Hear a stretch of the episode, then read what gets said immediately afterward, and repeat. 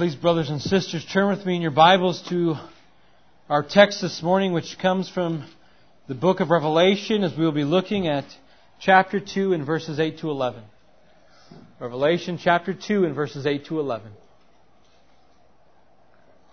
Revelation chapter 2, verses 8 to 11. Please then hear with me the reading of God's holy word. And to the angel of the church in Smyrna write, the words of the first and the last who died and came to life. I know your tribulation and your poverty, but you are rich, and the slander of those who say that they are Jews and are not, but are a synagogue of Satan. Do not fear what you are about to suffer. Behold, the devil is about to throw some of you into prison that you may be tested, and for ten days you will have tribulation. Be faithful unto death, and I will give you the crown of life. He who has an ear, let him hear what the Spirit says to the churches. The one who conquers will not be hurt by the second death. Thus far is a reading of God's Word. Well, brothers and sisters, Sister Smyrna is only one of two of the churches which John writes to, which is blameless, which does not re- receive a, a rebuke from Christ. Now, in many ways, the church in Smyrna is, is a lot like is a lot like Ephesus, as we uh, looked at last week together. Uh, Smyrna was just 35 miles north along the coastland from Ephesus uh, by the Aegean Sea. If Ephesus was the greatest of all the cities in Asia Minor, uh, Smyrna was second to it. Smyrna boasted a population of over 200,000 inhabitants. And like Ephesus, Smyrna was a city of trade, and so, so Smyrna was a very uh, prosperous and well-off city as well. Uh, like Ephesus, Smyrna did not compromise their faithful witness. Right? They, they did not give in to the ungodliness of the city that surrounded them, but rather maintained their faith in Christ. Yet unlike the church in Ephesus, Smyrna did not abandon their first love. Now, Smyrna was a church that was probably uh, founded and established in Paul's third missionary journey, which we read about in Acts chapter 19. It's there in Acts 19 that Paul is in Ephesus and he's going around and he's preaching the gospel, and we're told in Acts chapter 19, verse 10 this that after preaching for two years, he did this so that all the residents of Asia heard the word of the Lord, both Jews and Greeks. Now, Smyrna itself was an extremely loyal city to Rome. Uh, Smyrna, in fact, won in a contest amongst other cities the right to build a temple to the Emperor Tiberius in the year 26 AD. And their loyalty for Rome persisted so much that the residents of Smyrna happily engaged in the imperial cult. Right? They, they, they willfully, voluntarily, happily uh, offered up worship to the emperor as divine. Right? They were willingly said, Caesar is Lord. Now for the Jews living in Smyrna, and really throughout Asia Minor, the, right, the, the Jews were absolved from having to do this. In fact, all that they were commanded to do by the emperor was to offer uh, prayers to their God for the emperor. Right? That was what the Jews were called to do. But everyone else who wasn't a Jew had to be a part of and participate in the imperial cult. Now, Smyrna was home to a very famous bishop that I'm sure many of you heard of. His name is Polycarp.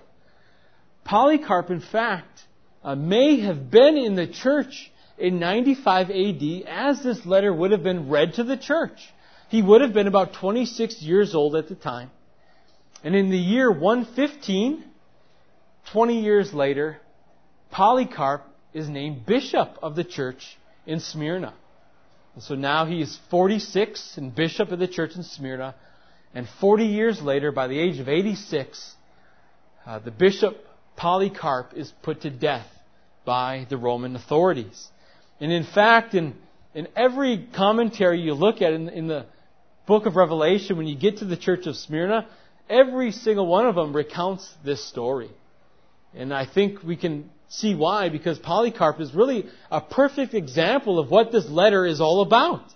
Right? We see from Polycarp's death the very real struggles that the church in Smyrna was having to deal with and were going to deal with.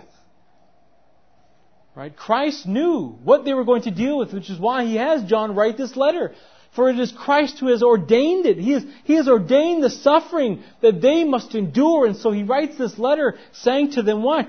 Fear not. Be faithful unto death. And you will not experience the second death. And belief in that promise, belief in those words, can be heard in the response of Polycarp to the Roman authorities when they captured him and when they told him, You must confess Caesar as Lord or die. We can only imagine that Polycarp remembered the words of this letter, that they were permeating in his mind as he responded this to the Roman authorities. 86 years have I known and confessed my master, and he has never done me any harm. Shall I now deny him? Never. And then when they tell him, well, your death is going to be that you are going to be burned alive at the stake, Polycarp responds with this Thou threatenest me with fire? which burneth for an hour and after a little is extinguished. But thou art ignorant of the fire of the coming judgment and of eternal punishment reserved for the ungodly. Bring forth then what thou wilt.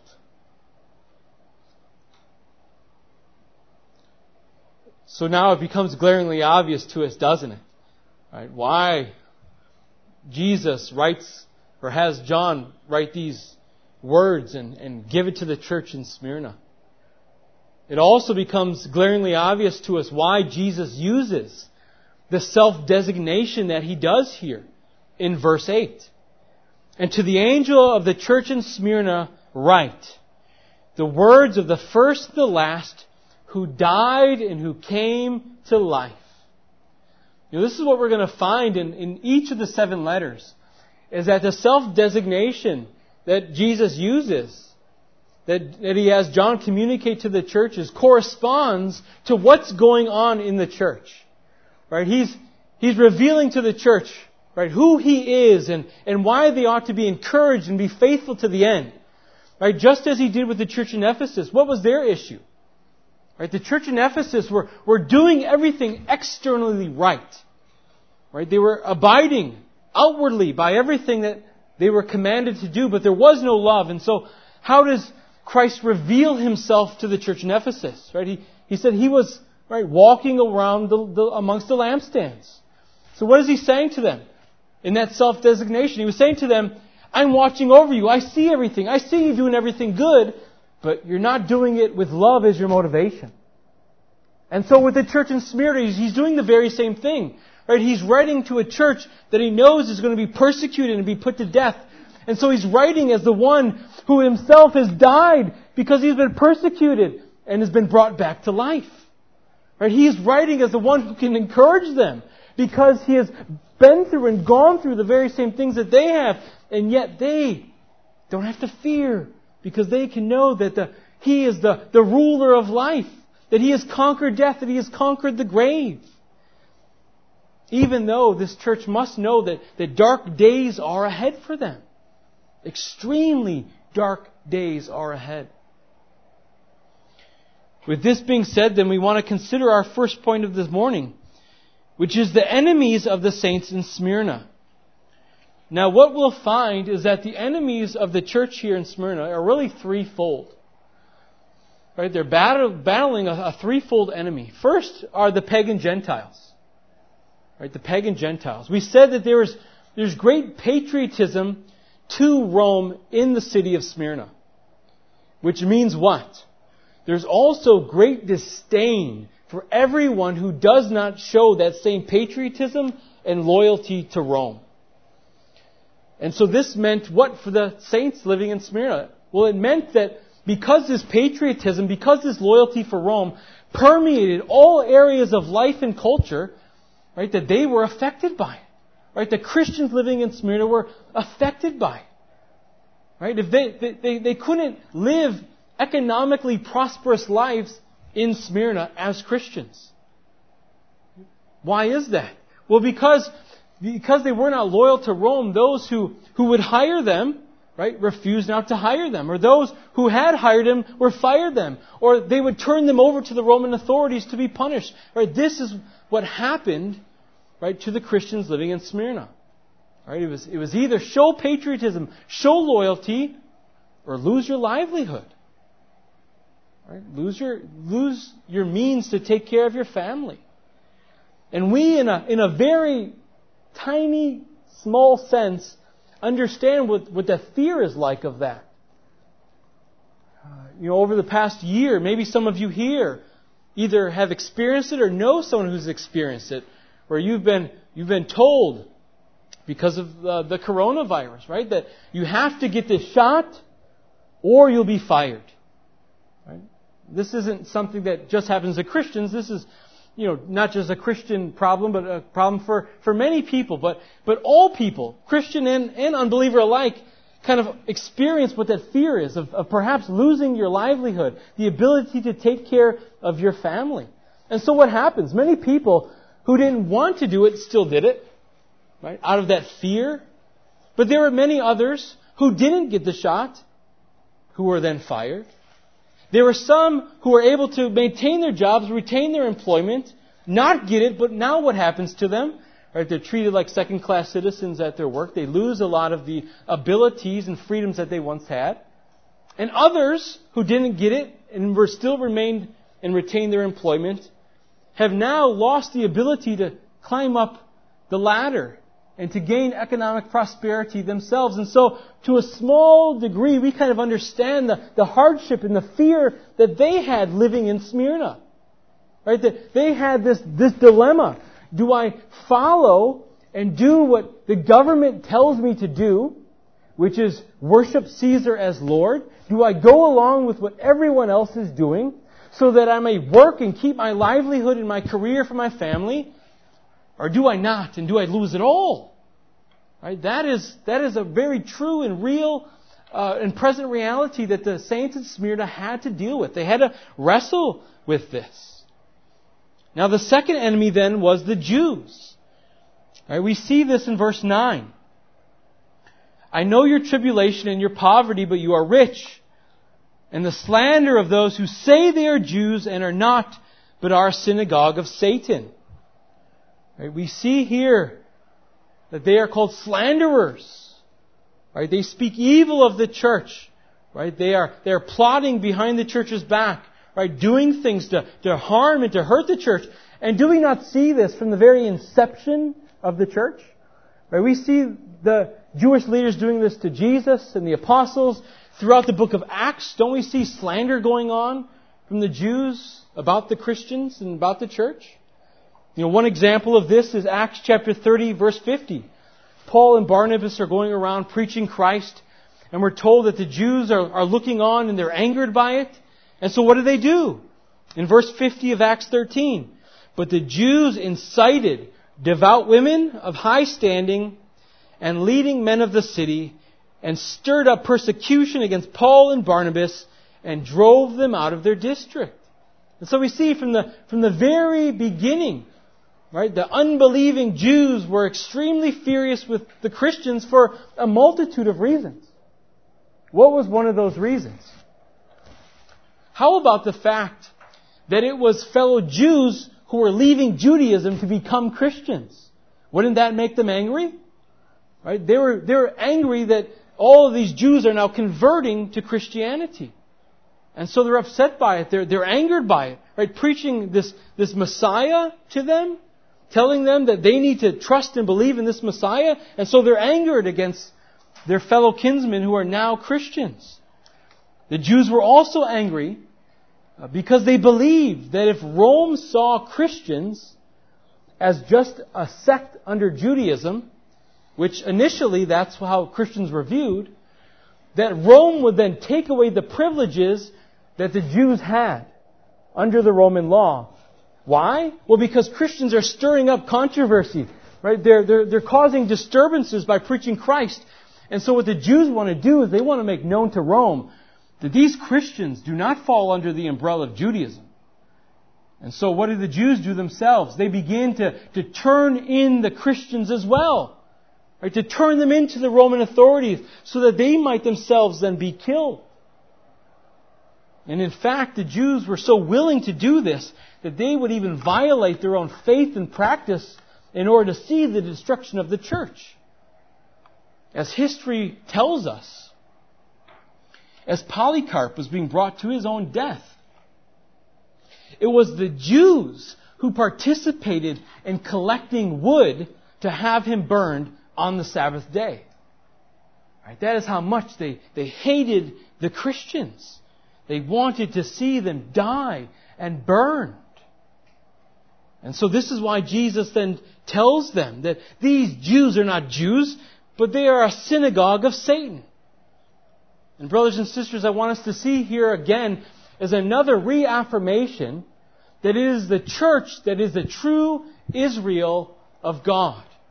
Right? It is this motif that we will see woven throughout the book of Revelation, which is in keeping with the entirety of the New Testament witness. It's in keeping with what Jesus said about the church, and it's in keeping with what Paul says in his epistles. Right? We can look at a text like Philippians 2, verses 2 to 3. Paul says this, Look out for the dogs. Look out for evildoers. Look out for those who mutilate the flesh. Who is he talking about? the unbelieving Jews.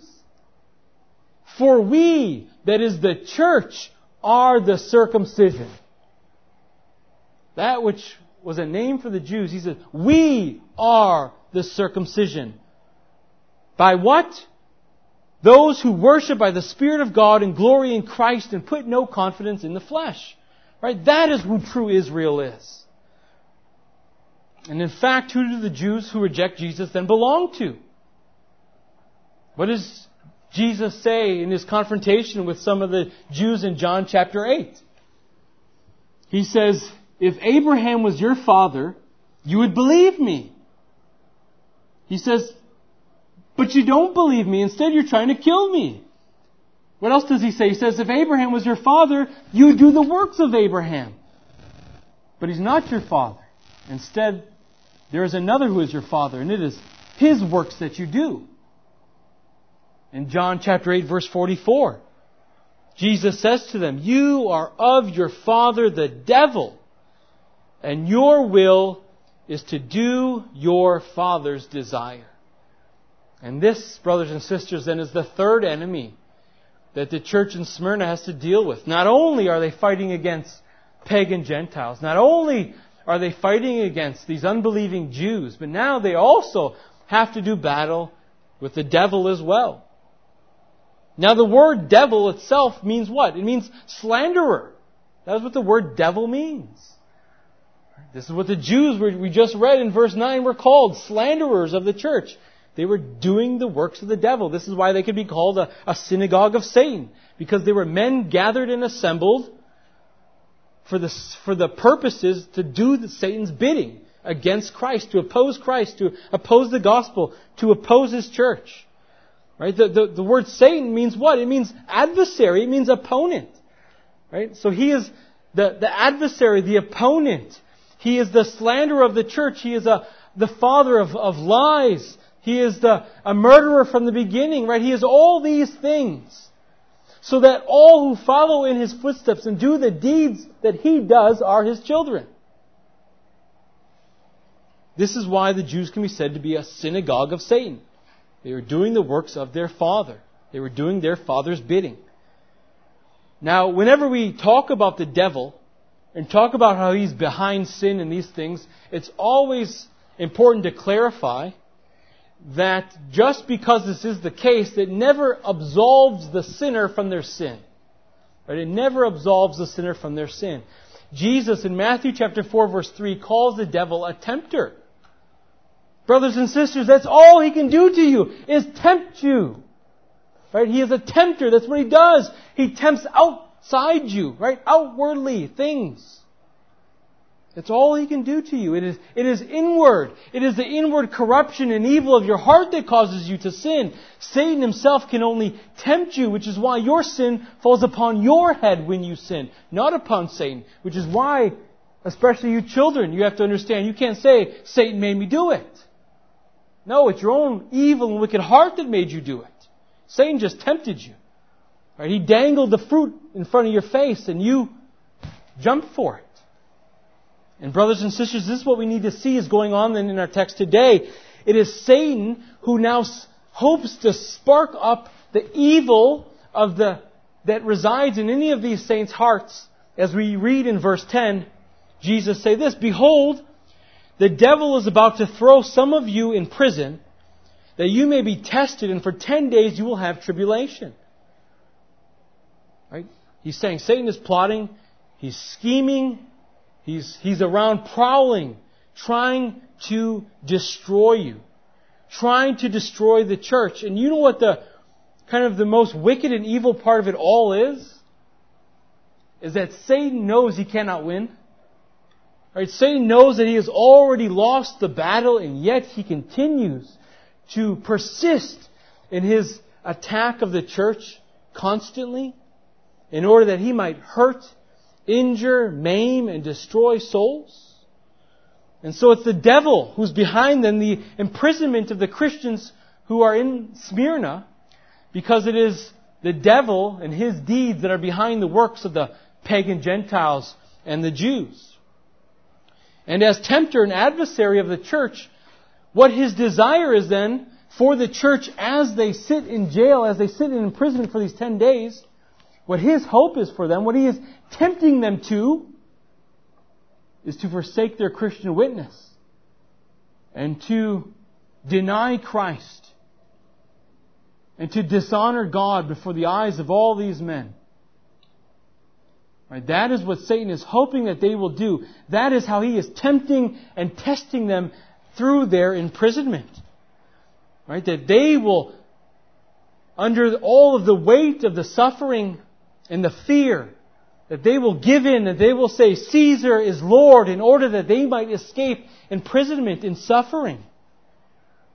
Now, what we need to understand, brothers and sisters, is that imprisonment in the first and second century isn't like imprisonment today. Someone does something bad today, you know, you get like 25 to life. Right? People are doing long sentences in prison. Uh, that is not how it was in the first and second century. Uh, prison primarily was used simply as a place to keep someone for a brief stay until uh, they had their trial. Right? So prison was just like a keeping place as you awaited trial to find out if you were going to die or not. Right? That is what prison was for then. And so what we need to see is that Jesus' messages then to them was, was not in, you'll be in jail for 10 days and then you'll be released. That's your tribulation. That's not what Jesus is saying to the saints in Smyrna. Right? What he's saying to them is you're going to be in jail 10 days and then you will die. But remain faithful until the end. That's what he's saying to the saints. Now, 10 days might mean something uh, both literal and figurative, or it could just be figurative. Uh, 10 is simply a number used oftentimes uh, for, to- for totality, completeness, fullness in the, in the scriptures. Uh, we see this with uh, the 10 plagues poured out upon the Egyptians, the 10 commandments. Later in Revelation, you'll see 10 horns. Right? And so we need to see that this number 10 carries a symbolic significance of totality in whatever it's referring to. So that what he's saying to them is they will be imprisoned and they will face the totality of tribulation before they suffer, before they die. Right? They're going to face the totality, the fullness of the, of the tribulation before they die. This also could mean a literal 10 days. This, this could take place in the space of 10 days. Um, this very well also might be alluding back to Daniel chapter 1.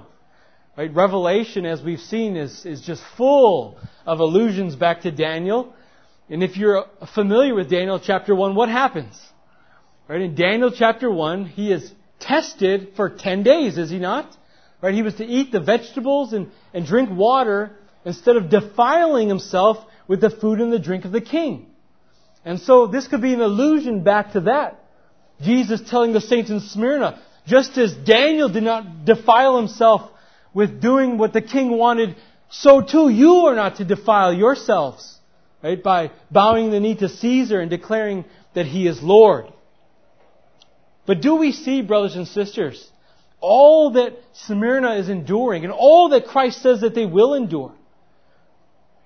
Poverty, betrayal, outcasts, imprisonment, and, and death. These are all things that they endured, all because they would not bow the knee to Caesar as Lord. And it's also the one thing they had to do to have all of these things. They didn't have to mean it. All they had to do was say Caesar is Lord, and they could have economic prosperity. They could have their lives back. Right? They could be out of prison and have their freedom. They didn't have to be social outcasts any longer. If all they did was bow the knee. But they didn't. They refused. They couldn't because Jesus was the only Lord. And so I want us to see something, right? Do we see what the faith of these Christians in Smyrna cost them? And do we see what they were willing to give up for the sake of Christ? Do we see what their faith cost them? Do we see the sacrifice they were willing to make for Christ? And I ask you this, does your faith in any way resemble this? Does your faith in any way resemble this?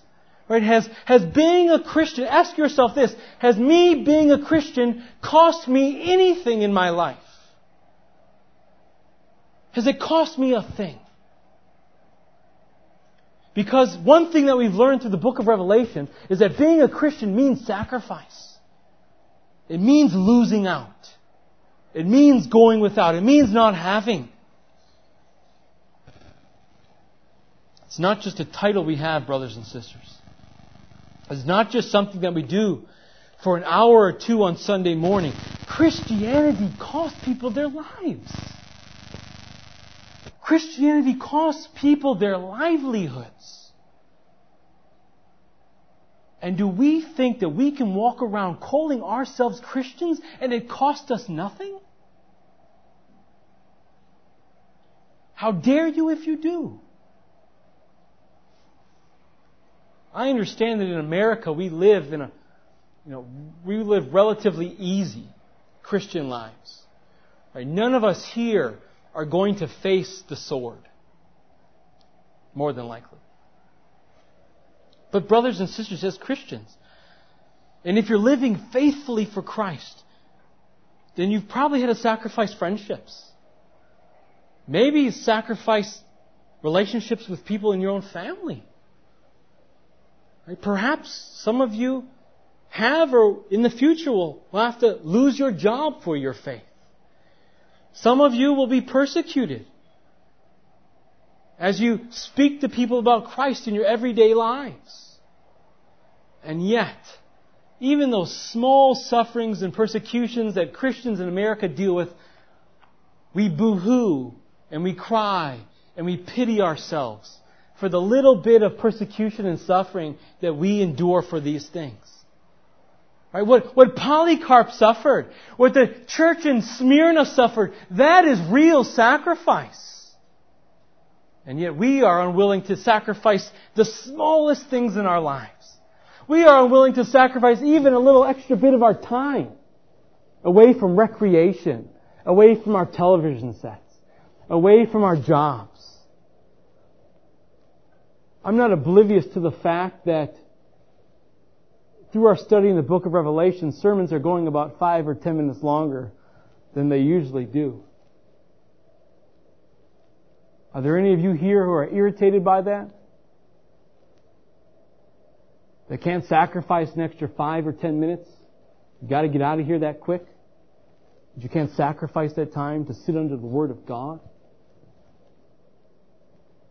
We groan at the smallest of sacrifices, right? Time, friendship, family, job, all these things.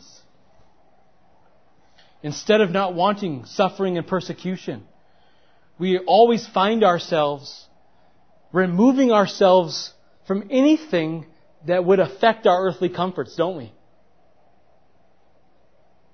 If something's to hurt us, we, we remove ourselves so that we don't miss out on, the, on our earthly enjoyments that we have. But instead of that, doing that, brothers and sisters, what we need to do is we need to maintain our faithful witness at all times and in all places. And then be glad when you suffer for righteousness' sake. Right? You ought to count it an honor that the devil assails you. Right? You ought to count it, count it an honor that he is scheming after your soul. Right? That he is attacking you. That he has his minions who are out there looking to destroy his church. You ought to count it an honor when you are reviled and made fun of and called names for proclaiming the name of Christ. You know why you ought to count, it, count that an honor? Because it's then you know that they identify you with Christ. Right? It's there that they, that you know, that they know that you are Christ's and, and He is yours. And so if we are Christ's brothers and sisters, we should not mind if it costs us our job, or if it costs us friendships, or no matter what it costs us. Who cares? What does it matter what they can strip us of, of our earthly and physical uh, gifts that we have been given? For no matter what they can strip us of earthly, they cannot strip us of God's grace that He has bestowed upon us in Christ Jesus our Lord. Right? They, they, this world cannot strip us of that eternal inheritance that awaits all who have come to Christ in faith. This is the way the Christian is, is to think. This is the way we ought to think. This is the way the, the true Christian ought to think. And isn't this, though, a far cry from much of the Christianity today that we get? It's a far cry from the health, wealth, and prosperity gospel, is it not? For them, the saints in Smyrna just didn't have enough faith. Well, that's not true. We know that. Not, that's not true. But rather, you know, people who say that are leaders of, of synagogues of Satan under the guise of a Christian church. They are not true Christians. Right? For, for Christ tells us, in fact, they were rich in faith. They weren't lacking in faith. They were rich in it. It was these saints of the church of Smyrna who were the prosperous ones, who were the wealthy ones. For although they lost all, what do we see? Christ commends them because they were rich where it matters to God. Right in verse 9, I know your tribulation and your poverty, but you are rich. Right? They were rich in truth. They were rich in peace. They were rich in love. They were rich in works. Right? They were rich in storing up treasures in heaven, not on earth. And so because of this, Jesus encourages them with these words in verses 10 and 11. Do not fear what you are about to suffer. Behold, the devil is about to throw some of you into prison that you may be tested and for ten days you will have tribulation. Be faithful unto death and I will give you the crown of life. He who has an ear, let him hear what the Spirit says to the churches. The one who conquers will not be hurt by the second death. This leads us to our second and our final point this morning, which is the exhortation to the church. The exhortation to the church. Now, what I want us to see is that in these last two verses, uh, Christ exhorts or he urges the church on in two ways. He says two things. Right? He says, do not fear what you are about to suffer. Do not fear what you are about to suffer. That's a message Christians of every age need to hear, isn't it? We oftentimes behave just like fearful children, do we not? Think about it as parents. When you, maybe when you took your child to the, to the barber shop for the first time, and you sat him in the chair and you put the, the little robe around their, you know, their neck, they were happy at, at the beginning. And then you, the barber comes out and he brings the buzzer and he, bzzz, and all of a sudden, wiggling around, kicking, screaming, right? They, they want to get out because of what? Because of fear. Because of fear, they want to get away from the thing that scares them. And in the same way, you and I are that very, uh, do, do those very same things, do we not? Right? When we are faced with trials, when God puts things in our life that we, that we don't like, we try to wiggle out of them. We, we kick and we scream and we, we push back against what God has put in our life. Right? We don't want to trust that the trial that we are facing is one that, that God has put in our way and wants that trial in our life. And so we do everything that we can to run to comfort, to run to security, to run to safety. But brothers and sisters, know this. We mustn't do that. We mustn't run away and flee our trials, believing that's what God wants us to do. And this is a very important point you all need to see and understand today. That Jesus does not say to the saints in Smyrna, do not fear, for after the tribulation, I will get you out. But rather what he says to them is, do not fear, for what Satan intends for evil, I intend for good. That is the message to the saints. That Satan's purpose in imprisoning you is to tempt you to sin. Is to tempt you to fall away from Christ, to abandon your confession and your profession. But what God intends in testing your faith by putting you there is to refine your faith, to strengthen your faith, to glorify Himself in the midst of that. And He's telling them, do not fear them, for I am doing this for you, and then you will die. But don't worry, for I will give unto you this crown of life. Right? That's the message. Do not fear. You are going to be in prison and you are going to die. But there's no reason to fear death. Right? That's the message. That's the message. Right? He's, say, he's not saying my job as God is to get you out of trials. What he's saying is you're in trials for my purposes. That is to glorify myself. Right? That is to, to build up and sanctify your own faith, but it's also to sanctify the church at large as well. You see, brothers and sisters, you need to stop looking at just what's in front of you. Just stop looking at the present. Take a step back, look at the big picture. It ain't all about you. Right? We need to understand this. Your life isn't about you. Your life is about Christ. Your life is about advancing the kingdom. Your life is about proclaiming the gospel. Your life is about all of these things.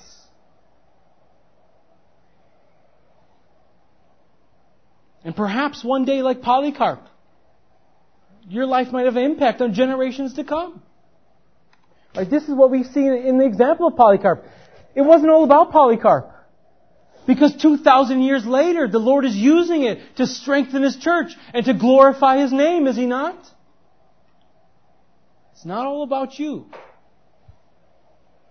And that means, brothers and sisters, trials and sufferings. But so what? So what? Big deal. This is why Peter says you are to rejoice in your sufferings. Because he believed what Paul believed in Romans 8, 18.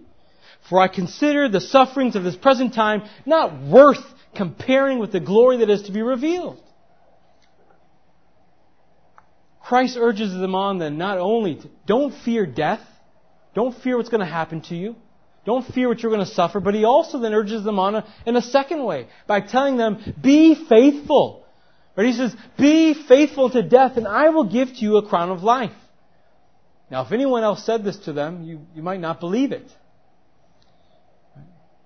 But it's, it's Jesus who is the one who, who gives these words all their meaning, who is saying this to them. Here's where that self-designation comes into play, does it not? Right, be faithful unto death, and I will give to you the crown of life. Jesus is saying to them that I am the one who has defeated death. I am the one who, who holds life in my hand, who has triumphed over death, and who has risen by my own power. And it is now this promise I give to you, risen life with me. Right? He says, I will give you the crown of life. The crown of life here is eternal life that he's speaking about. Right? He promises, promises to them eternal life for the one who overcomes tribulation. It is that crown of life that Paul looked at, looked for, and longed after in 2 Timothy chapter 4 verses 7 and 8. Where he says this, I have fought the good fight. I have finished the race. I have kept the faith. Henceforth there is laid up for me a crown of righteousness, which the Lord, the righteous judge, will award me on that day. And not only me, but also to all who have loved his appearing. Brothers and sisters, it is this crown that the church in Smyrna is looking for and longing after, which allows them to be faithful unto death. And so the question is, do you look forward to, are you anticipating, are you longing to have that crown as Paul and the saints in Smyrna were? Now, the crown that Christ speaks of would have immediately brought to their minds the laurel wreath. Right? The laurel wreath was a crown that was given uh, to an athlete who triumphed in some event that he was in. And this is what Paul uh, speaks about in 1 uh, Corinthians chapter 9 verse 25. He says, Every athlete exercises self-control in all things. They do it to receive a perishable wreath, but we an imperishable. Right? It is this imperishable wreath that Christ is promising to the saints in Smyrna. Right? This is what he promises to us, his victorious church. And that crown, though, ought to, also ought to, in light of the fact that he reveals himself as the one who died and came back to life, this crown imagery also ought to cause us to think back to his crown of thorns. Right? It, also, it ought to cause us to think back to Christ's sacrifice for us. How he, he came down and assumed that human nature and lived a perfect obedient life and suffered and died for us. Which ought to do what for us? It ought to motivate us to, to give all of our life, to sacrifice our whole life for Him. Right? Jesus says, I exchanged my life for yours. Now it is for you to exchange your earthly life for a heavenly one. Right? That is what He is calling upon the saints to do. So we have to ask ourselves, brothers and sisters, if, if Christ puts us in these trials, if He does it to refine our faith, and if He does it to strengthen His church and the, the body of Christ, if He does it to glorify Himself, then don't you believe that the God who does those things will equip you whatever trial He has placed you in? And if you believe that, then you, like the church in Smyrna, do not fear. Right? Do not fear what you will suffer. Simply be faithful. Right? Be faithful to Christ. For we know that he who began a good work in us will, will bring that work to completion. Right? That is a promise he has given to every one of us here. That like the triumphant athlete, Christ is going to bring us all through the finish line. If you are a true saint in the Lord. Now, brothers and sisters, we live in a day and age in which everyone wants to be a part of a ministry. And I think part of the reason for that is, is because we want to feel uh, important. Or we want to feel like we belong to something. We can tell people, I'm a part of this ministry or, or that ministry.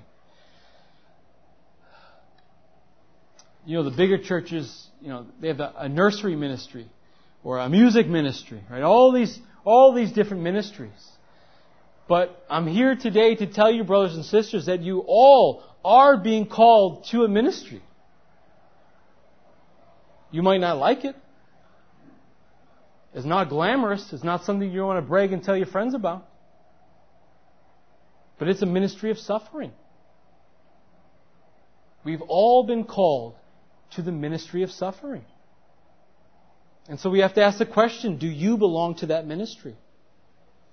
Right? That's the one, brothers and sisters, that you ought to get in line for. Right? That's the one that you ought to long to be a part of.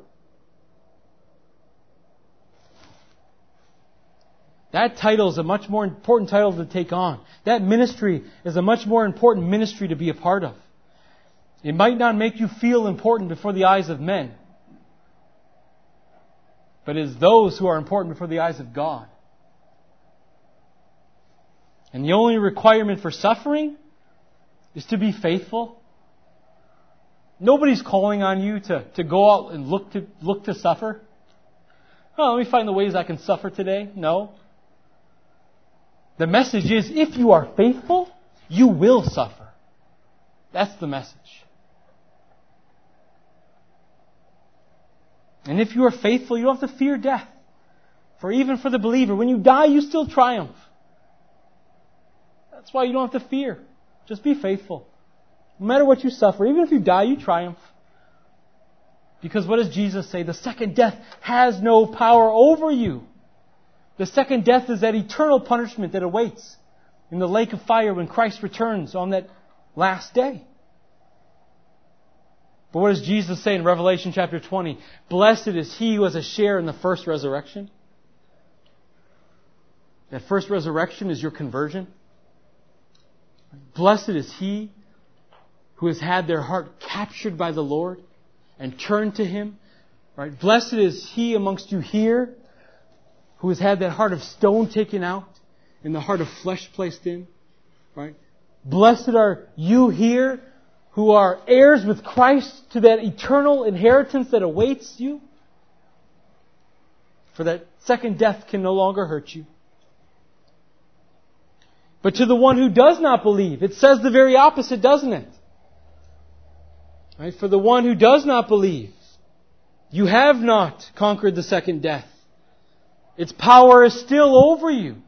You will not experience glory with Christ when He returns.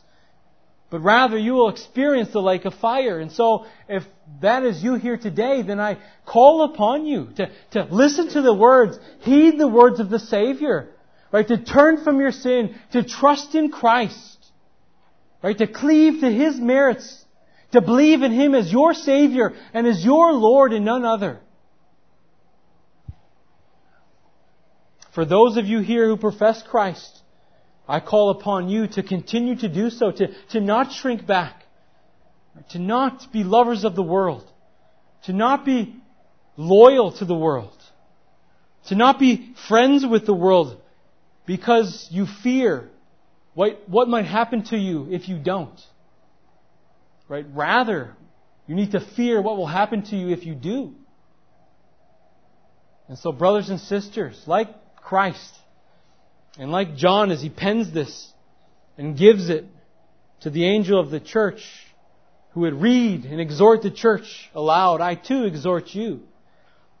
Be faithful. Do not fear. But the crown is yours. It is already won. Not because of your efforts, but because of the triumphant work of Christ on Calvary's cross for you and I. Let us bow our heads in prayer. Heavenly Father, we are so grateful for your word this morning. We are so thankful for how it uplifts the, the souls of the elect. We pray, Father, that you would uh, use us, that you would make us instruments of your righteousness that you would give us boldness and courage uh, to not shrink back from the world, uh, to not give in to uh, the temptations of the evil one, right? to not fear, but to simply be faithful witnesses to Christ here on earth. It's to you we come to for the strength and the boldness and the courage. And it is to you that we ask all these things. In Christ's name we pray. Amen.